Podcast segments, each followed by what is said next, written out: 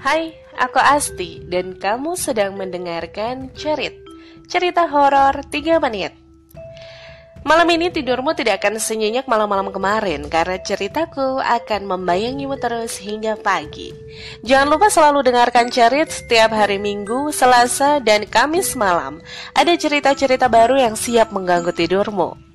Untuk kamu yang ingin berpartisipasi boleh sekali silahkan saja kirimkan ceritamu via email santosaasti2 at gmail.com atau kamu bisa DM ke Instagram at cerit underscore official.